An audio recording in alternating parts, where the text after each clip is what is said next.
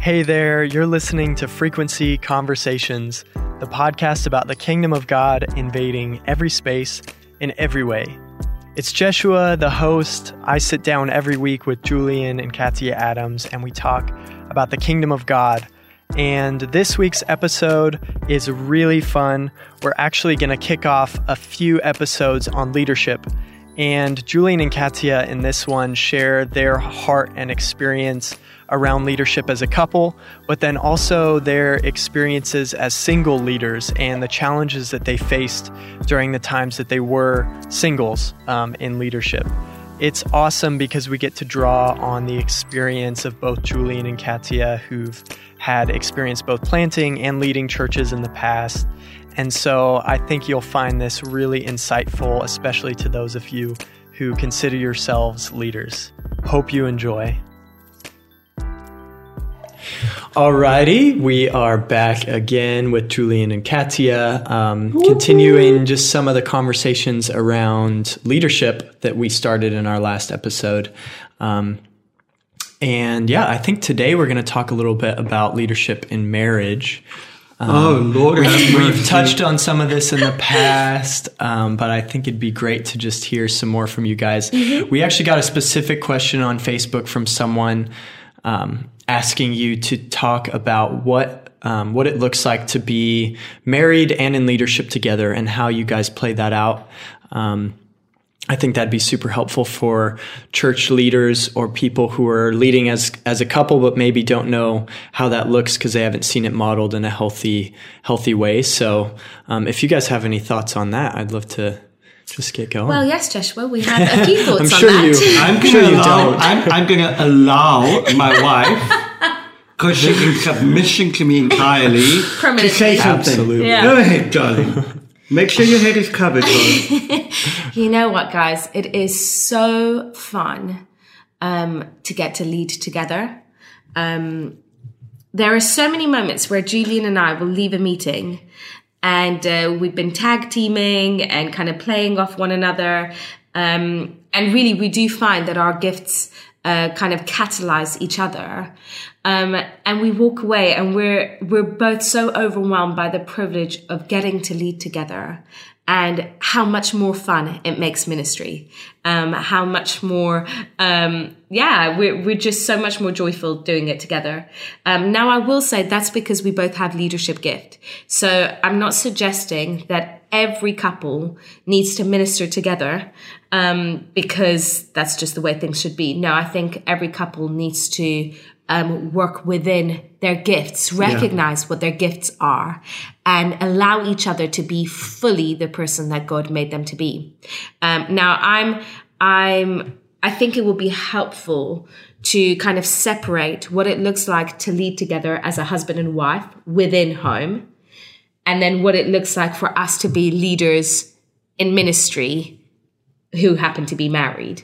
Um, I think every husband and wife in a home setting are called to lead one another, uh, to allow Jesus to lead them, and then to uh, mutually submit to Yeah. each other. That's uh, what I believe is the biblical reading of Ephesians 5 that within marriage, both the man and a woman is called to lead each other in different moments because that's what it looks like to mutually submit to one another. It means that no one person is permanently in charge uh, on the basis of their gender, but that there's a call to both genders to learn what it looks like to submit to the leadership of another. And that's what it should look like for every marriage, um, not just uh, for marriages where both are leaders, but the reality for every, every husband marriage, and every absolutely. wife. Yeah. And, and I think when you have the concept of mutual submission, serving one another, you realize that the delight is in seeing how mutual submission, serving each other, promotes each other to find gift, Absolutely. find the grace that you're in. Um, I cannot be who I am fully without Katia providing space for me to do that, serving me in different ways and vice versa. Yes. And I think when you live like that, it is, it literally is one of the most Christ-like things we can do. because the Bible calls us to have the mind of Christ in, not looking for position or not looking for authority as something to be grasped, um, but to lay down your life um, as a servant. And I think when you do that in the context of marriage, it's less about position, authority, my thing, your thing, what's going on, and rather that I get to have the privilege of serving. I get to have the privilege of um, making space according to the unique gift and grace that's on your life so that the world gets to see you shine. And it's just a beautiful, a beautiful dance that we love doing that we don't always get right, but we love doing it. Yeah, absolutely. Um, but the other side of this question, which I think maybe is worth focusing on, is what does it look like when a husband and wife both have leadership gift uh, for ministry, um, and what does it look like for us to work together in leading outside of the home? Can I just Yeah, say, jump in this in. context, sometimes that looks like us disagreeing and having a few spats. Uh, just this never, morning. never, Um, never. because we have different opinions, different theological Yeah. views, different expressions, different historical leadership backgrounds. Yes, Um, and I think that's beautiful. it sharpens um, us. That's for because sure. it means we press into Yeah. figuring out what we actually think about any given context. Yeah, Um, and actually, in a way, it helps us press in a little bit deeper than we would in ordinary uh, relationship leadership dynamics because we get to, we know each other so well. So we get to press into each other in a way that we don't always get to in other contexts. Yeah. I think, you know, I think you can get into a really wonderful space leading with your spouse as long as both of you have got identity figured out. Um, and this is really true of anyone who's within a team of any description. Um, when you're working in a team uh, in ministry, unless you have figured out that your identity is not rooted in your ministry, is not rooted in the size of your ministry, is not rooted in the amount of likes that you get when you minister. Uh, once we've figured that out, then we are freed up from the need to hog the limelight, to hog our territory as if it's just about me and I've got to hold a firm grasp on this territory that I've gained, but rather we're able to be much more open handed in team and celebrate each other's victories and make sure that everyone has space to operate in their gifts as God intended. Um, and and that really is all about getting healed up on identity. And i'm so grateful to god. Not we're far from perfect on this but he's journeyed both of us. We've gone through a long journey of uh, getting our hearts healed up and um, getting to see our identity increasingly as rooted in uh, Jesus and being in Jesus and getting our affirmation increasingly from the smile of the Father. And that totally changes how then we're, we feel free to lead together because I don't need to somehow make sure that people like me more than Julian in order for me to feel significant. But I can celebrate people loving on Julian and be like, yes, he's absolutely amazing uh, because that doesn't take away from my significance in front of the Father.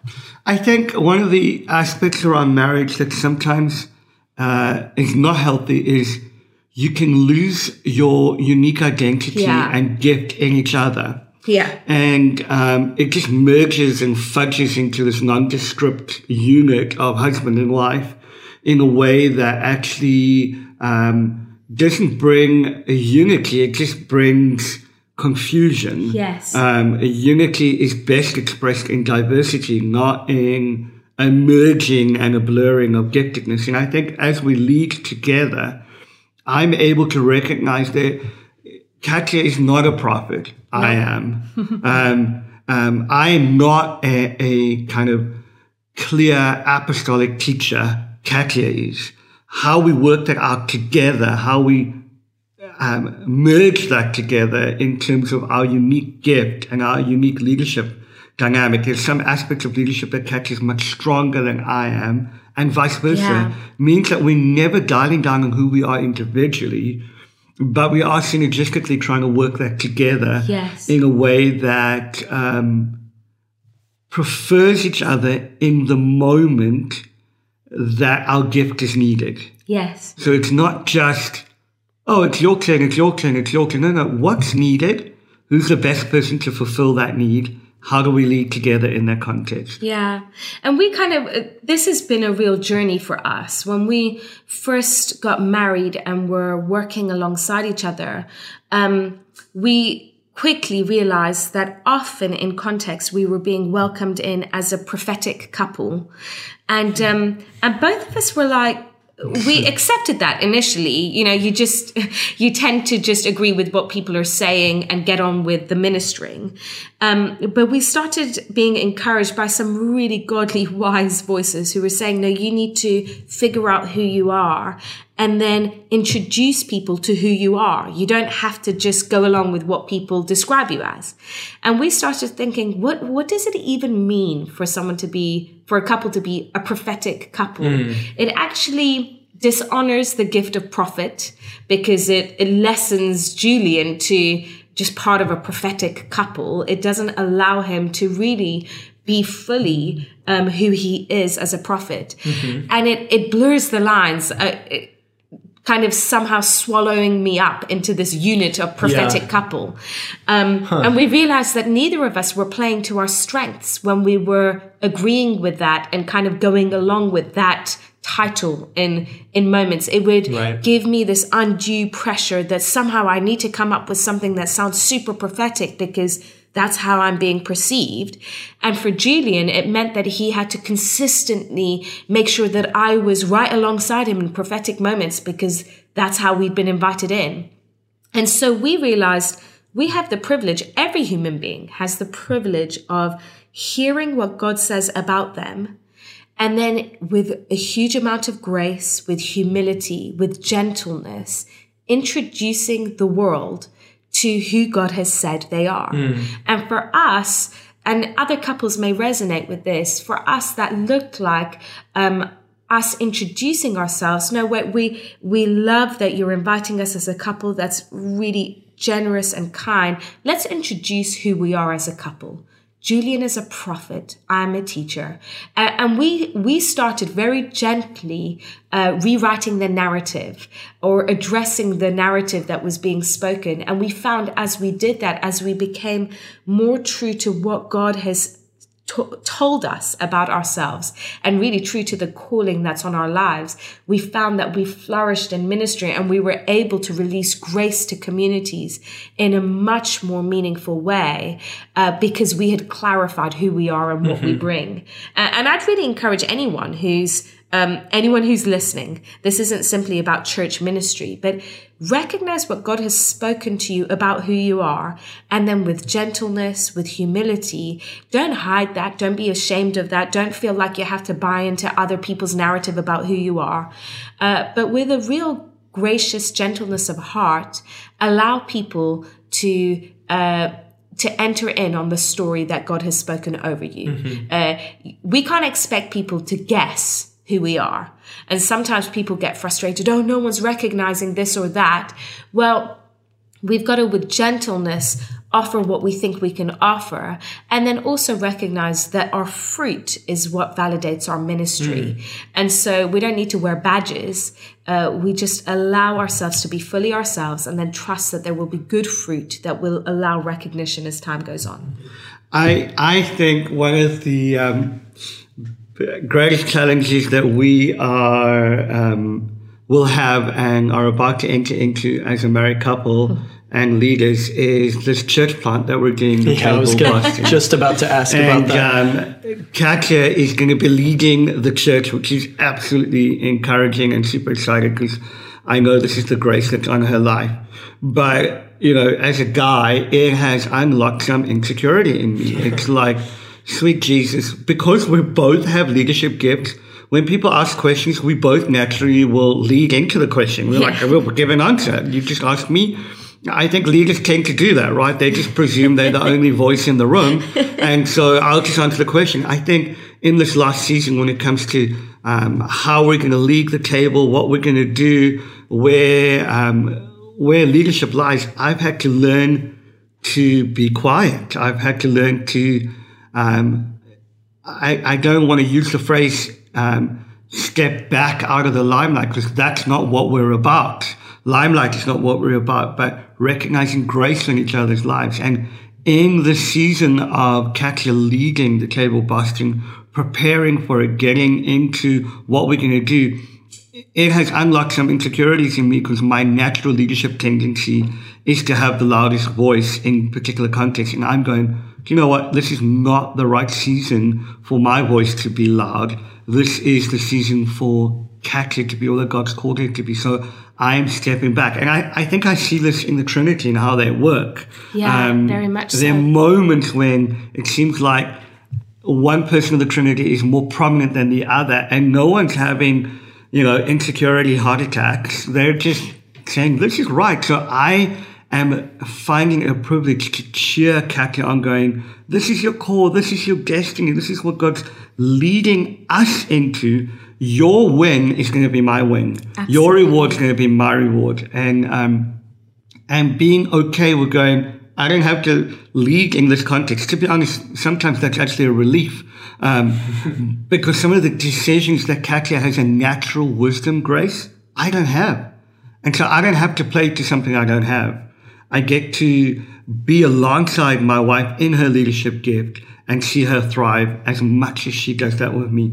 And I think that's a beautiful thing and it's, it's a grace-filled thing and we're learning how to do it. It does not come without insecurity. It does not come without price. And I'm sure for Katia too, there are moments when, and, you know, she can obviously speak for herself where I'm sure she'd be like, I just want someone else to make this decision, but I'm the leader. Yeah, I need to do this. It's just incredible how we get to support each other and make room for each other. Yeah, and I think, I mean, the reality is we get to lead together. Yeah.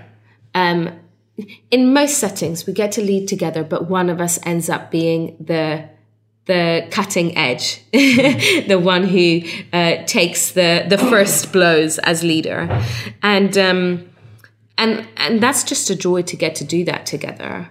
Um, I think it is a beautiful thing as the people of God to be able to um, celebrate others in their context of flourishing and to be able to um, not pause our gift, but understand how our gift works in the context of a body.